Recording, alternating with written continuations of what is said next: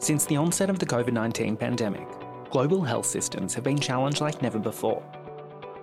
As time and resources were directed towards responding to the virus, it was the dedication of healthcare workers that kept services running. Amongst the uncertainty, our hardworking Queensland clinicians have continued their pursuit of excellence, innovating and adapting the way they work to ensure consumers always receive the best care possible. To them, the pandemic was an opportunity to learn and grow, and to ensure healthcare delivery continues to evolve to the ever changing landscape. Because if we've learned anything from the last two years, it is that things will always change, and our clinicians will always rise to the occasion. To truly close the gap and improve outcomes for Queensland's First Nations people requires more than commitments and policy. Services need to be co designed with local communities, integrating their beliefs and practices to ensure they not only meet their needs, but align to the Aboriginal and Torres Strait Islander definitions of health. The projects featured in this session are exemplars of these principles, revolutionising care and drastically improving how their communities interact with health services.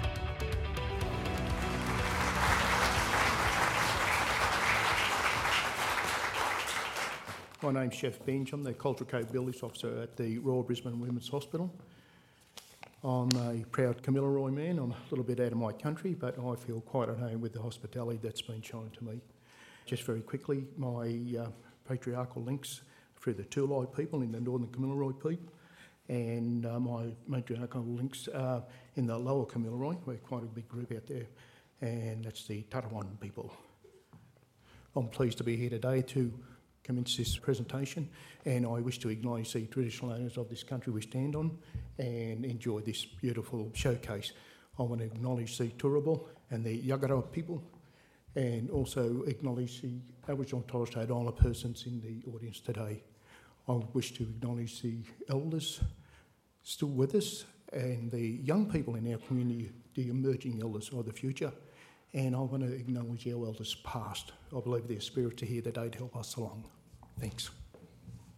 Hi, my name's Corey Williams. I'm a clinical nurse consultant at the Royal Brisbane Hospital and Perioperative Service. And I'm just going to briefly introduce our project, and we'll certainly get on to Yashni and uh, Patricia, who are going to speak a lot about the really in depth kind of notions that have come out of this and where we need to go in the future with this, too. But to start, with, so essentially, when we looked at the data from a perspective of surgery and operating, we had a high level of day of surgery cancellations or within 24 hours before of our Aboriginal and Torres Strait Islander patients. Also, what we didn't have is a dedicated pathway to support Aboriginal and Torres Strait Islander patients through their surgical journey. Now, this is something we as a team, at the sole purpose of this, our aim was to come up with a model of care that was based on culturally safe, engaging, appropriate, and uh, pretty much a model of care that has clinical and non clinical facets of the surgical journey. So, what we did is we developed a surgical and perioperative services and the Aboriginal and Torres Strait Islander Health Services partnership. Now, that embraced our cultural capability officer, Mr. Jeffrey Benj, also our nurse navigator, Yashni Kanta, the Indigenous Health Liaison Officer team leader, Ms. Patricia Kennedy. And a very vital part of our project team was Mr. Kinglaw, who is our perioperative data manager. Now, we collaboratively together analysed the root causes of our cancellations, and what we came up with was a very long list of clinical but also non clinical and real cultural issues that were stopping our patients, Aboriginal and Torres Strait Islander patients, from turning up to surgery. So we created our health and wellness check. So our health and wellness check, like we say, we call our patients three days and seven days before surgeries. That's two check-in points to make sure that we're on top of how we're going in terms of the preparation. Now, Yashni, our nurse navigator here, she very diligently goes through this process and is a very good contact point along the way for multiple contact points where we can pick up potential issues and mitigate issues ahead of time. Why we say that automation is vital is because without automation, which is a very simple computer script which runs through, as you can see on the left hand side here, thousands upon thousands of rows of black and white data that if a clinician had to sit down to would take hours upon hours. What we do in an instant second, thanks to King, who's got years and years of IT skills, has come up with a cost free solution that provides Yashni with the details of the patients who are coming in for surgery. So essentially, the script runs through that and it pre fills the demographic information for Yashni of those particular patients. Now, this is actually a good graphical representation of what happens, so this will allow you to fully understand what we do. So, at the start, we have an automated template. It runs through, gets that information, then presents it in an email form which goes straight to Yashni, so no work needed there. Yashni is then able to contact our patients. She then runs through, this is at three and seven days, we'll run through the health and wellness check. Now, what that does, it allows Yashni to find these issues and then connect with suitable people who are able to help us in this. In this instance, we've got the surgical team, family and community, as well as we've got our travel officers, which has been a vital part of uh, mitigating day of surgery cancellations and as well our community healthcare providers. Our surgical case managers are tasked with looking after patients, and there's one for each specialty. Yashni is in very close contact with all of them. Just before I go, I will let you know about our pilot study results. So we did a pilot study between June and November 2020, and what we did, we compared our results of that time frame to the same time frame the year before, and we actually found that we got a 45.5% reduction of day of surgery cancellations or within 24 hours for Aboriginal and Torres Strait Islander patients. Since our pilot study, we've continued to decrease our average of day of surgery cancellations, ensuring our patients are coming through. It's been a very iterative process, so feedback from our patients helps us better develop our project. It allows us to better change and bring forward a better health and wellness check that gets the key information, the key vital areas. I'll pass on to Yashni Kanda. Yashni is going to speak about a lot of the process in which she's contacted patients and what we've found to be systemic and individualised challenges along the way. So I'm Yashni, a nurse navigator for Aboriginal and Torres Strait Islander patients, and I also do help multicultural patients at the Royal Brisbane. So our collaboration really built a strong partnership to improve the healthcare journey of Aboriginal and Torres Strait Islander patients and ensure the service was culturally responsive and appropriate for their needs. There are many stories about the challenges faced by patients in this complex system, but I just want to highlight a few points. For patients under NDIS who, who actually need to be connected to NDIS, there have been quite a few that have been in crisis and complex situations. Some of these have been relocated due to domestic violence, socially isolated, and relying on their young children or teenagers to support them. Some of these patients have had cognitive impairment. So these situations required urgent referrals to connect them to Aboriginal and Torres Strait Islander community and health services and nurse navigators in their districts. These other significant health issues, social and mental health concerns, needed to be addressed first before they proceeded to surgery. I've just got a few examples. A patient with complex and chronic health issues was overwhelmed by the Queensland system, having moved from New South Wales, and was under considerable stress he had a child with developmental delay who was denied NDIS and needed further reassessment. So sometimes it's supporting patients to get to surgery, it means initiating referrals to help the family too. Another patient with short term memory loss did not understand the procedure, the length of admission, post acute care. The initial engagement with clinicians was rushed and had not received relevant paperwork or the confirmation letter, which some patients don't ever get that if you're living in Mount Isa in those areas and there was an urgency to confirm the appointment for surgery. So, for some of these patients, I do follow them up through their inpatient journey to support their understanding and decision making. The other big issue is having multiple treating teams involved can be very challenging for some patients with disability. I am currently navigating a patient who felt the clinicians were not taking their time to listen or understand her needs. She had sensory issues, so she could not do the telehealth appointments.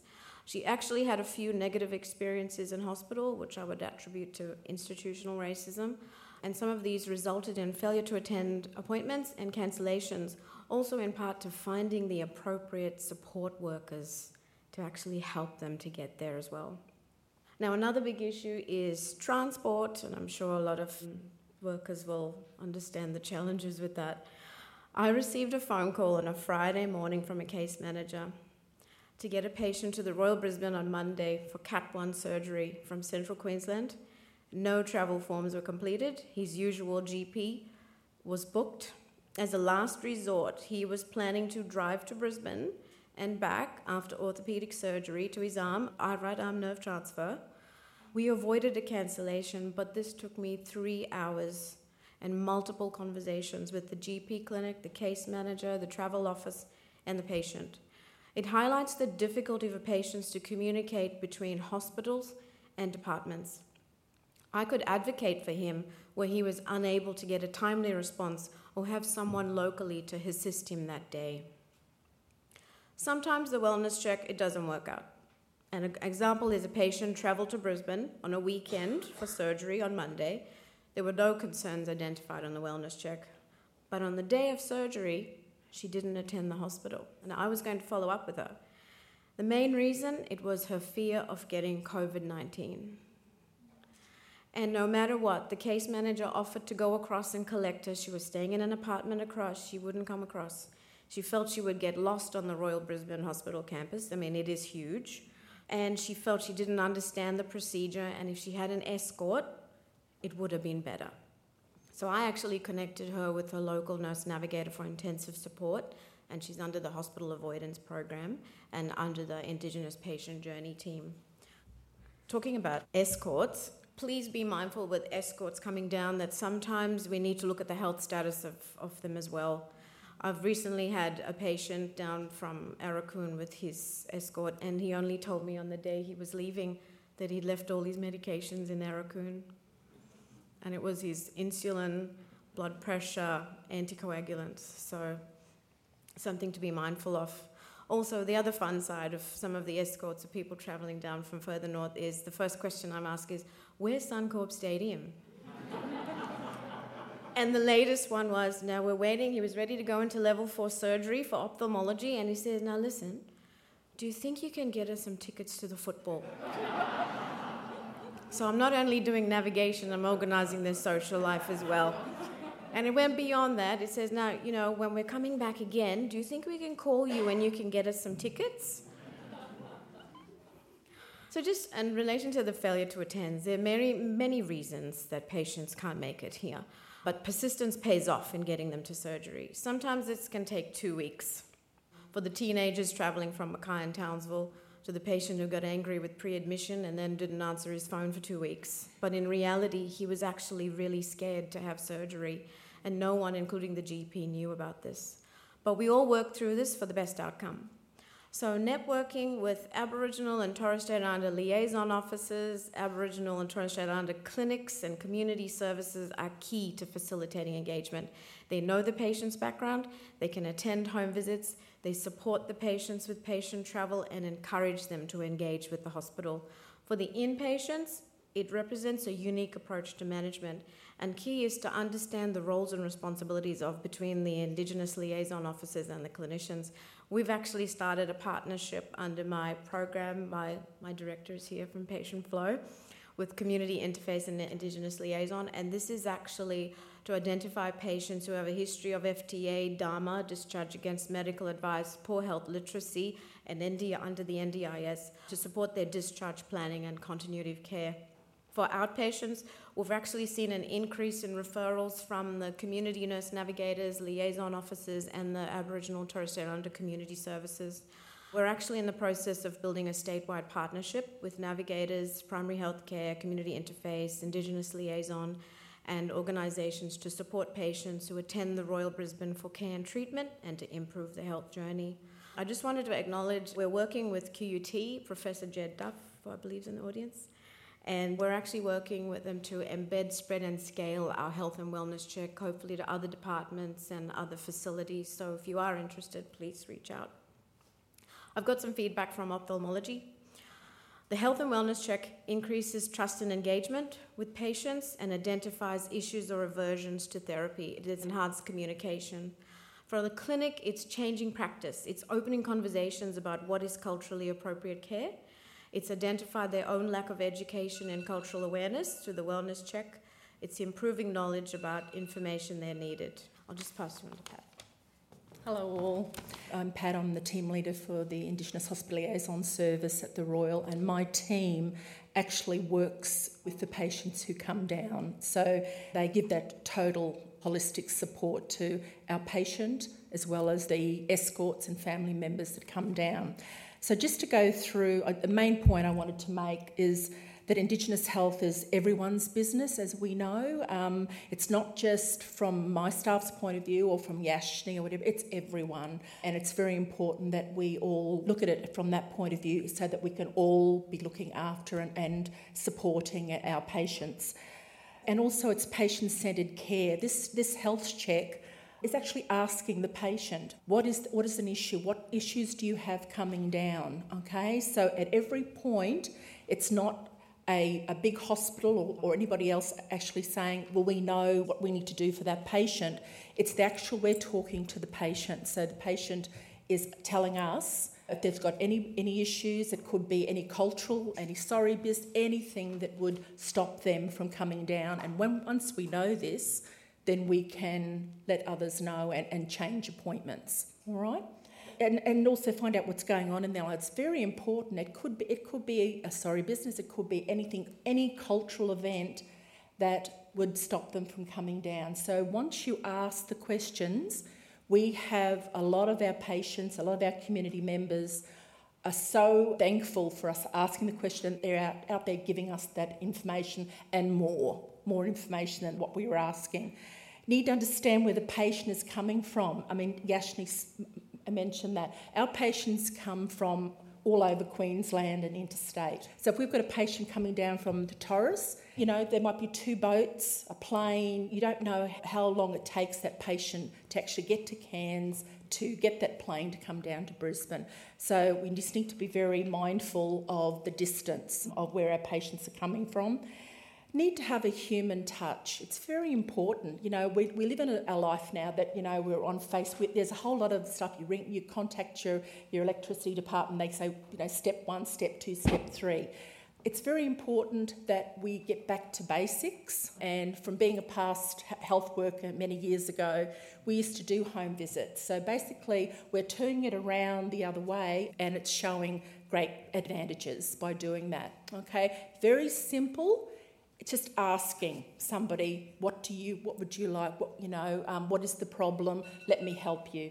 Need to have a network, as Yashni mentioned. Need to have the capacity of financial support, very important to be able to support our patients when they come down. Because as Yashni mentioned, we have patients coming down, they may not have any money or need resources, so you need to have that ready. And big thing I'll finish on is it's very important. We might, we might have training in cultural awareness, but it's the cultural practice that's the important part. You might have the information, but you need to be able to practice. Thank you.